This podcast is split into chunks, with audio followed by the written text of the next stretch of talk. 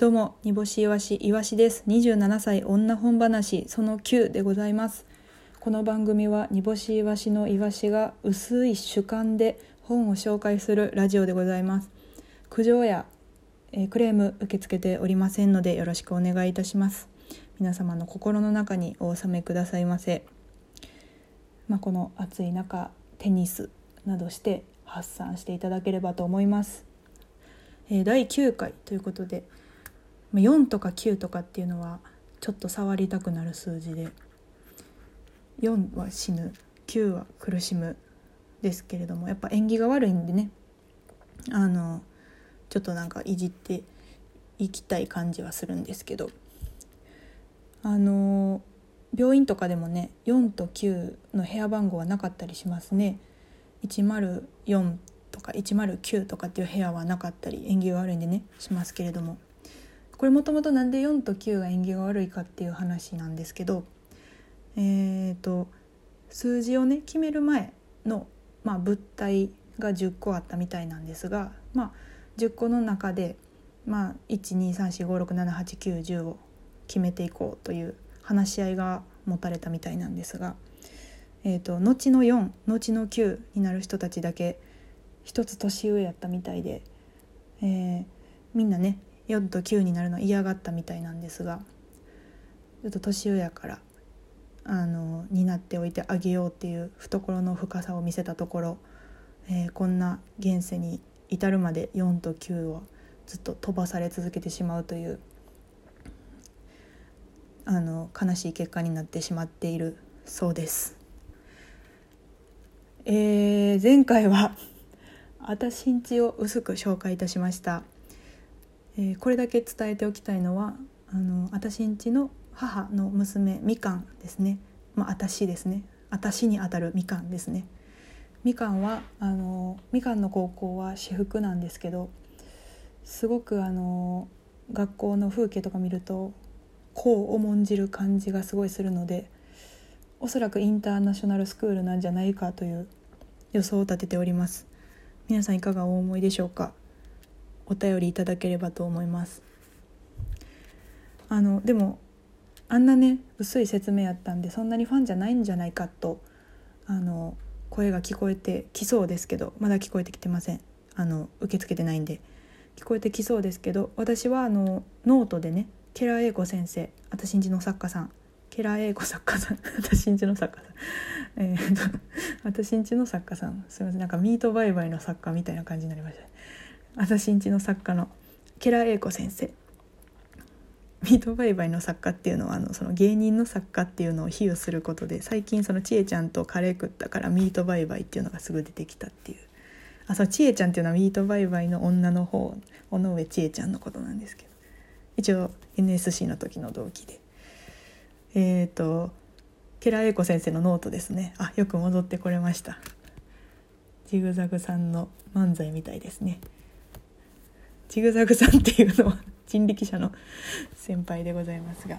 はいちゃんと戻しましょう。えーっとノートでねけらえいこ先生の定期購読マガジンっていうのを購読し続けてますからあの新作の「あたしんち」新作の「あたしんち」ではないけどなんかその毎日新聞とかでねあれやかな？で載せたやつをあの300円でね載ってるのでそれは毎日毎あの購読してます。それぐらい本気なんで。あの本当はあんまり私ん家に愛がないんじゃないかみたいなことは言わないでいただいたらなと思います。あのそういう気持ちはすっとお納めいただいてプチトマトでも育てて気分を紛らわしてもらえたらと思います。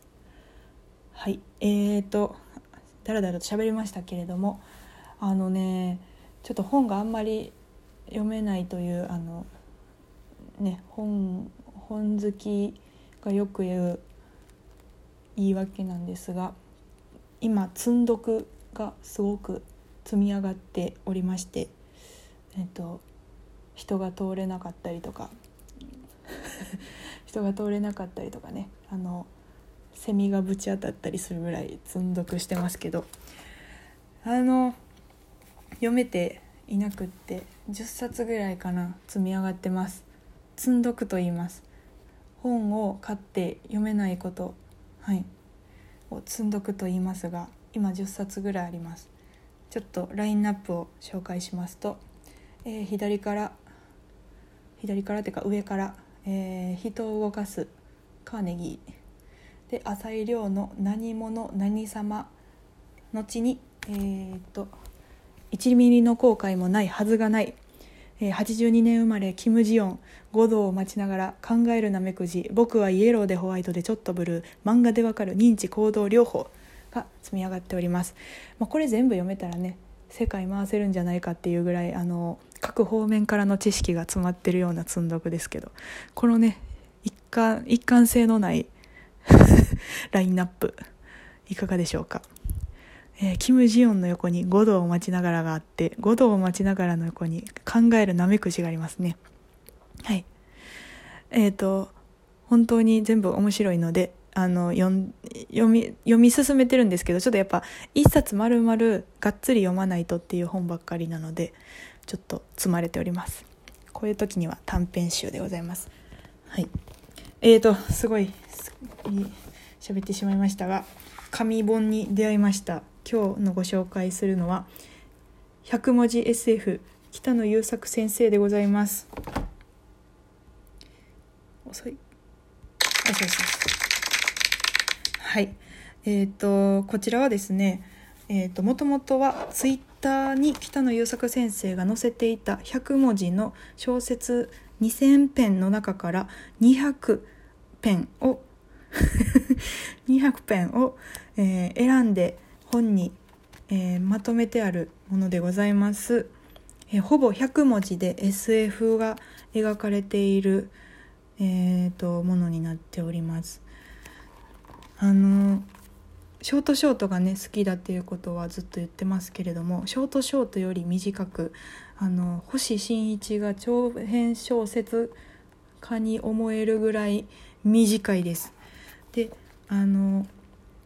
この中のね中に1枚1ページに 1, 1作載っているんで、今200ページぐらいあるんですけど、まあ、本自体もすごく薄くってねあの持ち歩きも便利なので衣装とか靴とか重い芸人さんも是非持ち歩いていただいたらと思いますがあの100文字がね、まあ、正方形 ちょっとこれ伝わるか正方形になってるんです。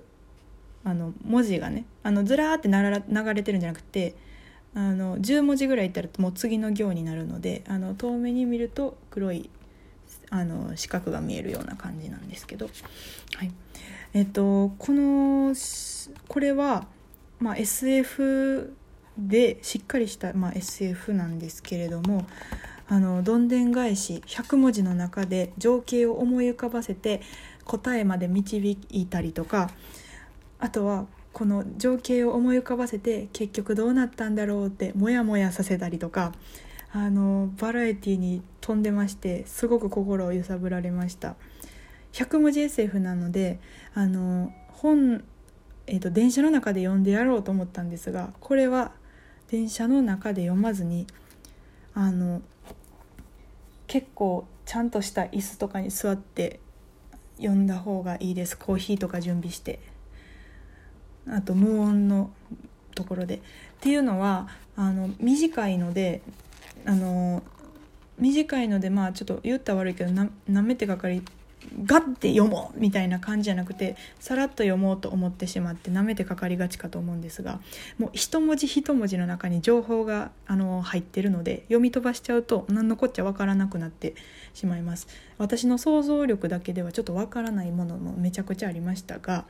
あのすごい答えが出た時はすっきりしました。うーっていう感じ。うーって。なりました。まあ電車の中でふいってできないのでね是非お家で読んでいただきたいなっていう本でございます。まあ、作者の方がね気軽に読んでほしいって思われてたらちょっとそれは申し訳ないんですが苦情は受け付けてませんのではい。何度も言いますが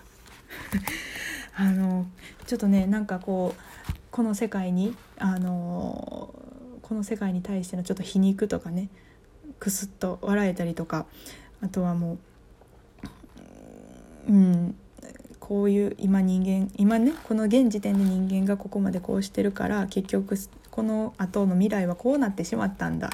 それで結局困っているんだみたいな内容とか、まあ、内容の説明がちょっとできないのがね残念なんですがあのすごく一個一個面白かったです。で私のおすすめは34ページのやつです。まあ、1個あげるとしたらねめちゃくちゃいっぱいありますけど34ページのやつもし皆さんあのあの580円ですわこれ。580円なんであのぜひ本屋さんで買っていただけたらと思います。はい。うん。どうなんやろ。でも本当に本当に紙紙本でございますね。私これちょっとあのいいいいなって思いました。はい。あのぜひよ、100文字 SF 北野優作先生。でございます。早川文庫さんから出ております。ぜひ聞いていただけたらとあ見ていただけ読んでいただけたらぜひ読んでいただけたらと思います。はい。以上よしわしわしの27歳女本話でした。